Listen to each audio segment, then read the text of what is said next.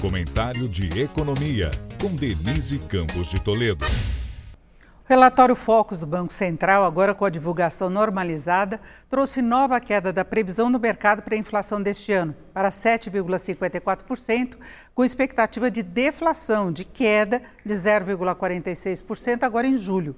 Isso principalmente pelo efeito do corte do ICMS sobre os combustíveis. Hoje, como nós vimos, alguns estados, inclusive São Paulo, anunciaram corte também para o etanol.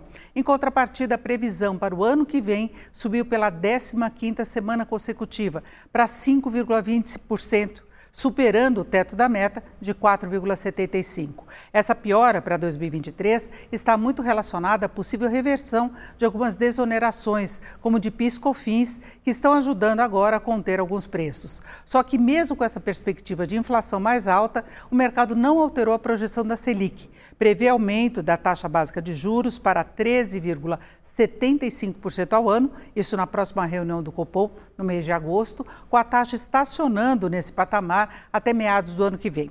Isso na média, porque muitos analistas do mercado prevêem que a Selic possa chegar nos 14% ou mais pelas incertezas de cenário, como a alta dos juros também no exterior, especialmente nos Estados Unidos, possível recessão global, além do aumento do risco fiscal no âmbito doméstico, com o pacote de bondades e a situação de emergência, que dá aval para mais gastos.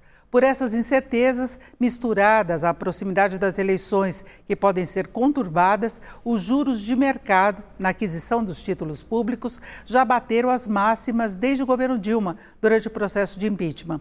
Um bom termômetro dos temores de uma piora do cenário.